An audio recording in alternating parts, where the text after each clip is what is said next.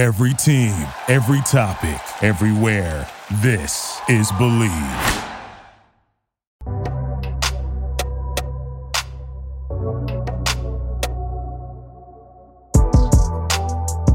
Welcome in to another edition of the Bleav in Texas Rangers podcast. I am your host, Wyatt Huskins. It's great to be with you. What a great day to be a Rangers fan yesterday. The organization gets a sweep from top to bottom. Rangers, of course, beating the Mets 2 to 1. We're going to take a look at that. We're going to recap that game, look at tonight's action, take a look around the league, the standings, take a little look down at the farm system. Yesterday was a big day for the guys on the farm. So let's get right into it. Yesterday, the Mets lose to your Texas Rangers 2 to 1. Andrew Heaney, Heen dog, is he back? Is Andrew Heaney back to being the Heen dog. That's the first half of this game, right? That is the story of the first half. The Rangers, of course, get some hits, get on base.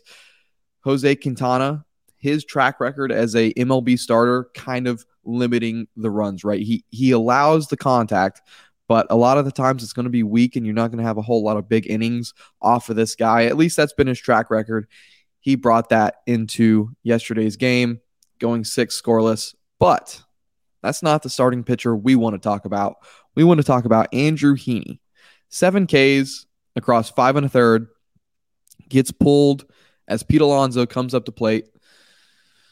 You have to agree with that decision. I, I, I know that Andrew got the strikeout on Pete Alonso earlier in the game.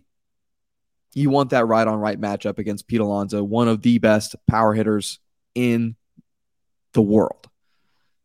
But Andrew Heaney doing some things. He, of course, did the Andrew Heaney thing, which is uh, let guys get on base, right? And he seems to be incapable of not allowing those situations, right? It's it's the leadoff hits, it's the leadoff walks, and then he seems to tighten down, and, and that's cool, but that's not a recipe to get deep into ball games.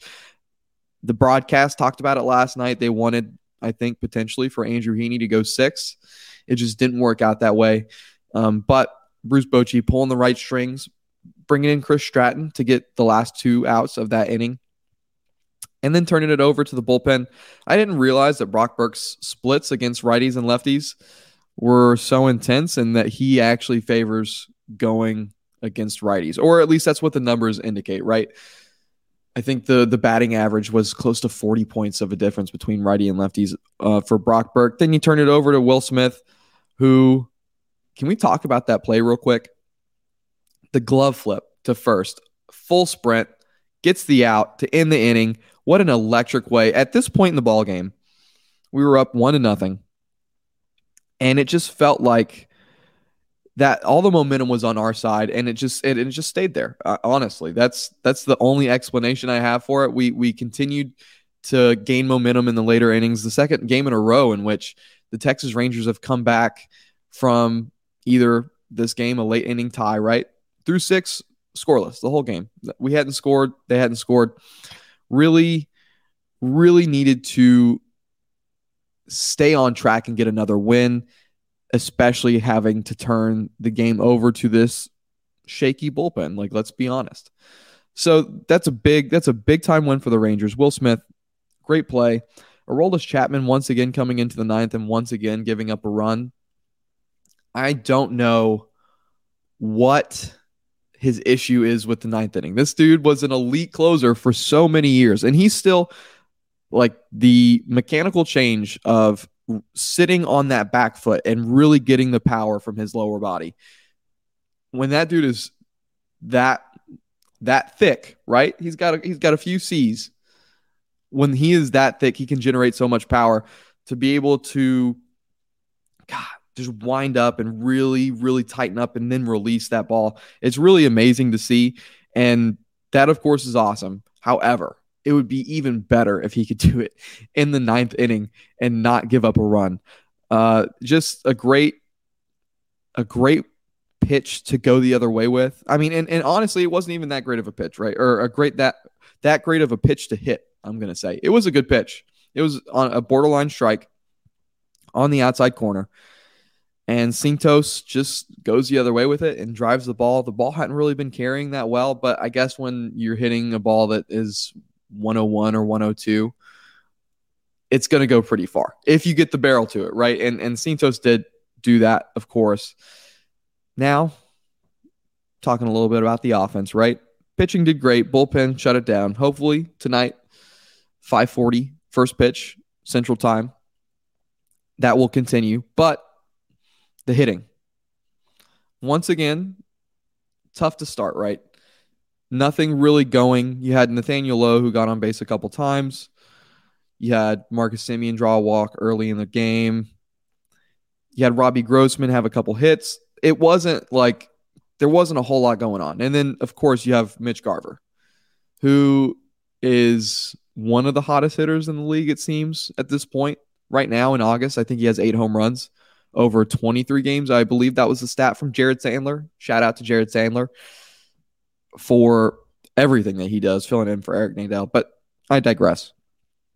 Mitch Garver, one for two yesterday with two walks and a home run, scored both runs one in the seventh off that off the solo shot, and one in the ninth off an Ezekiel Duran RBI single. This guy is is really something. It, it, feels so good to have a guy like Mitch Garver on your team who you gave up. You, you, you really traded you traded the, the defense of IKF for the offense of Mitch Garver, and I think it's really worked out. Believe it or not, um, Ezekiel Duran, having proved himself a capable replacement on injury and proven himself to be a capable starter, you know, when everybody's healthy, has been huge. It's, you know, IKF was a good player for us. And, eh, you know, at the time, maybe didn't enjoy seeing him go just because of the clubhouse presence that he had on this team. But Mitch Garver, man, he is really something, especially this month of August, especially with Jonah Heim having been injured. We saw him last night in the game. Austin Hedges got the start. I think we may see a little more of that when we face lefty starters. We'll get Mitch Garver in at catcher, a start, or Austin Hedges. And then if it is Austin who gets the start whenever a righty comes out of the pen and he comes up, it will be a Jonah Heim pinch hit at bat. Yeah, if Mitch Garver can keep delivering a little bit of Garv sauce for us the rest of the way, I am not worried. I'm a little worried. It's a three way tie at the top of the standings. Um, before we get into that, you know, just to tie a knot on this game, ninth inning, you know, you get you get Jankowski hit, Mitch Mitch Garver walk, Jankowski hit, and then Ezekiel Duran comes up with runners on second and third, and God, to to the fact that this this kid is so composed, right, and you can say what you will about when he DHs and he seems to kind of break himself by not being out in the field. When this dude is just being himself, when he is out here enjoying the game of baseball, playing the sport that he loves, he is he's kind of incredible to watch because he could strike out on some just some junk. He can strike out at any time, but his ability to hit with two strikes is honestly amazing. And in this situation, to not only do that, but to get a hit after a ball goes right behind you like almost the back of your head. Knocks your helmet off. You're you're I mean, let's be honest, a little dazed and confused out there for sure. You're like, oh, whoa, whoa. And to compose himself and drive the ball into left field for a single, driving in Mitch Garver, give us the insurance run that was absolutely needed when you have a Aroldis Chapman coming in for the ninth. I'm kind of I'm I'm gonna be honest. I would is it too early to say let's just go with Jose Leclerc? I think so. I think it is too early. However, I would like to see it again. This guy was was I mean, he was he an elite closer? Probably not, but he was a pretty good one for for a while. And, you know, different situations have changed his role within the organization. And, you know, you saw that this year. Starting off the year, he was going to be the closer. And, and now I know I touched on that yesterday, but it's just kind of cool to see Jose Leclerc get it right. Tonight, we got Dane Dunning going against Denyi Reyes, a guy in the last five and two thirds, I want to say. Yeah, five and two thirds has given up 10 runs, 10 earned runs.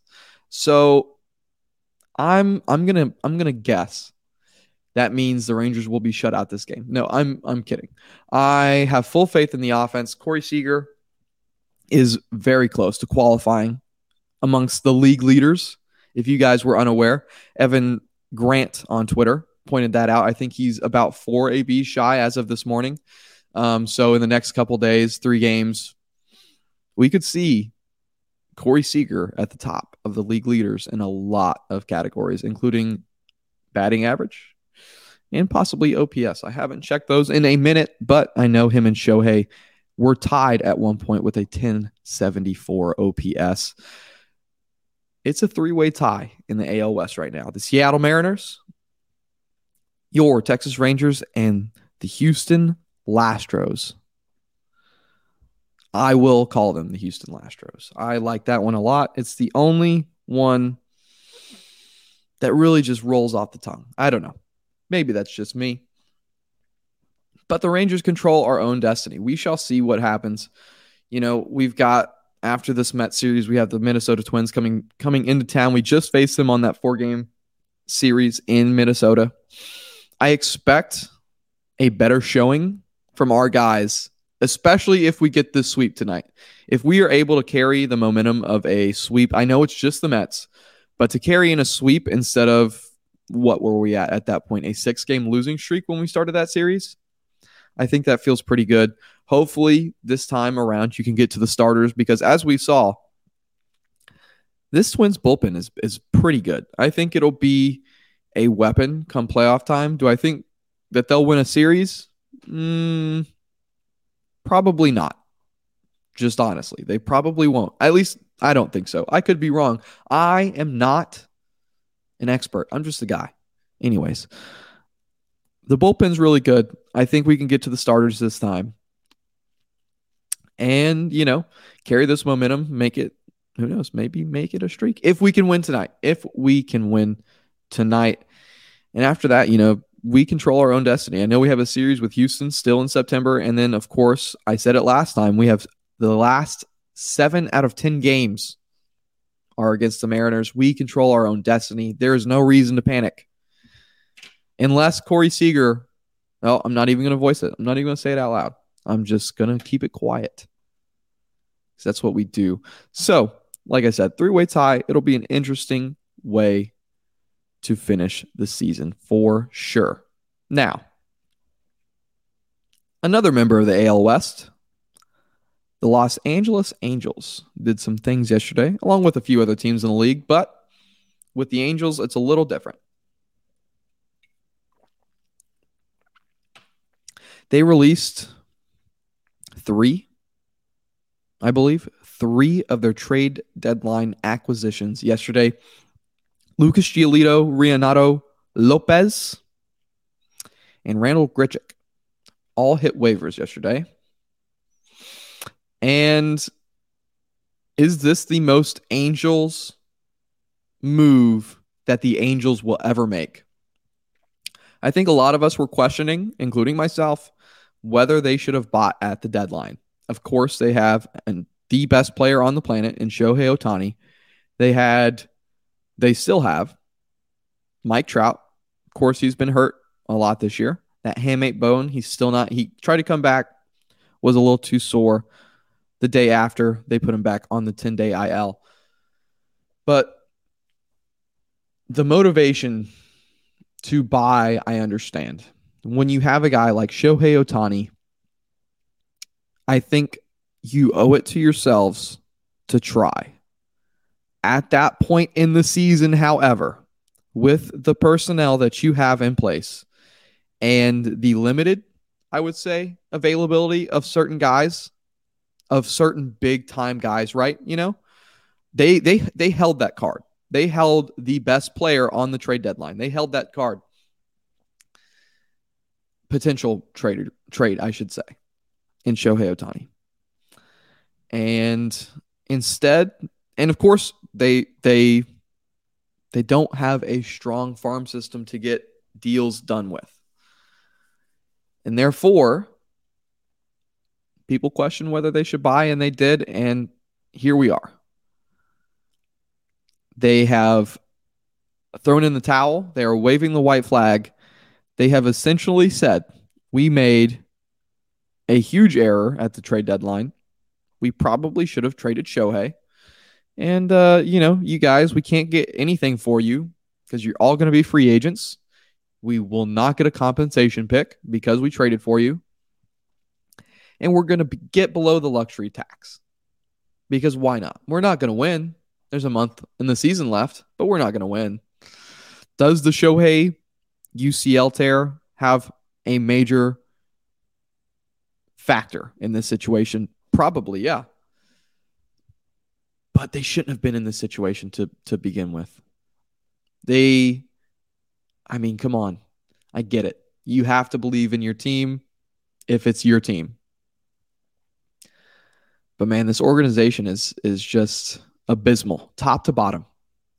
And I do not understand how you have seen your track record over the last 20 years in terms of acquisitions, especially Shohei being the one that's really worked out, right? You drafted Mike Trout. You didn't you didn't trade for him. You didn't sign him. You drafted him. But over the years, there's been so, so, so, so, so many. And what might as well. I mean, honestly, might as well call call Shohei. You know, got him when when he was young, signed him out of Japan. You could call it an acquisition. You could call it, you know, something else. Who knows? Anyways, this team has never been good at turning other teams' assets into assets for themselves. It seems to be an organizational issue. Albert Pujols, C.J. Wilson, Josh Hamilton, Justin Upton. The list goes on, and everybody but Lopez in this in the acquisitions that they made, CJ Cron as well. I'm assuming I haven't looked at his contract situation in a minute. I'm assuming he must have an extra year on that deal. Otherwise, he would have been cut too. And so you've left your farm with nothing, especially with their propensity to call up these these draft picks that like not even a full year or even like like come on. They're calling them up left and right to try to figure something out. And then what what are what are they going to have? They're going to get a comp pick when Shohei walks. And then and then what? You know, you got Mike Trout injured. The time to sell on him was probably a couple years ago, just like the time to sell and really and truly on Shohei, Shohei Ohtani was the last trade deadline. It should have gone for the Angels last year. Trade Shohei at the deadline, trade Mike Trout in the offseason, and then reset because this is clearly not working. And so the implications on the rest of the league, and there are some more like Harrison Bader got cut from the Yankees, a productive player. He's going to be a free agent in the offseason. There really wasn't, they didn't think, and the, you know, you don't want to give a qualifying offer to a guy like that. So let him go play for another team get some rookies in there. And I'm sure that that's kind of the Angels' logic in this as well. But their main factor is getting below the luxury tax. I mean, come on. To go from, oh, yeah, we're going to try to make the playoffs to, I would rather not pay a, a few extra bucks is insane to me. Rangers, the only guy I can imagine they make a waiver claim on is Lopez. He's been really good since leaving the White Sox from one abysmal organization to another. How about we get him in a stable place with a guy like Bruce Bochy who can handle a bullpen? You know, imagine that. Imagine if we did that. I think if that were to happen, uh, it'd be tough. I, I, I don't know how they're feeling about Martin Perez he did. Uh, let let's be. I said I said yesterday he did great out of the bullpen. Two innings. The two seamer was really working, and I think that he can do some things in that role. However, this team has a lot of lefties coming out of the pen, especially when Nathan Eovaldi comes back. Which, by the way, on the broadcast they said something around the September call up date. Maybe not that day, that September first day, which is is that tomorrow or is that in two days? That's on Friday. That's on Friday. So maybe not Friday, but maybe sometime next week we could see Nathan Eovaldi come back, give us a few innings. Because I don't, I really doubt he's going on a rehab start. So what happens? What happens? Say if if somehow, some way they make the claim and and Lopez reaches them, you get another quality righty out of the pen. some I mean because right now we are going to run at this juncture. If we keep it the way it is, we will run both Josh Sborz and Jose Leclerc into the ground. Being the only real two right-handers out of the pen. If I'm unless I'm totally blanking on somebody. I know we got we just Glenn Otto just came up. We'll see what he can do. Of course, he he could he could be the guy that just gets sent down and, and we keep Martin Perez. Um, but I think we'd have to make two moves, right? Because you have Nathan Eovaldi coming back. And once we get to the playoffs, we'll have to send one guy down for him. And then if we get Lopez, we will have to send another guy down. Um, and that will also include a 40 man move.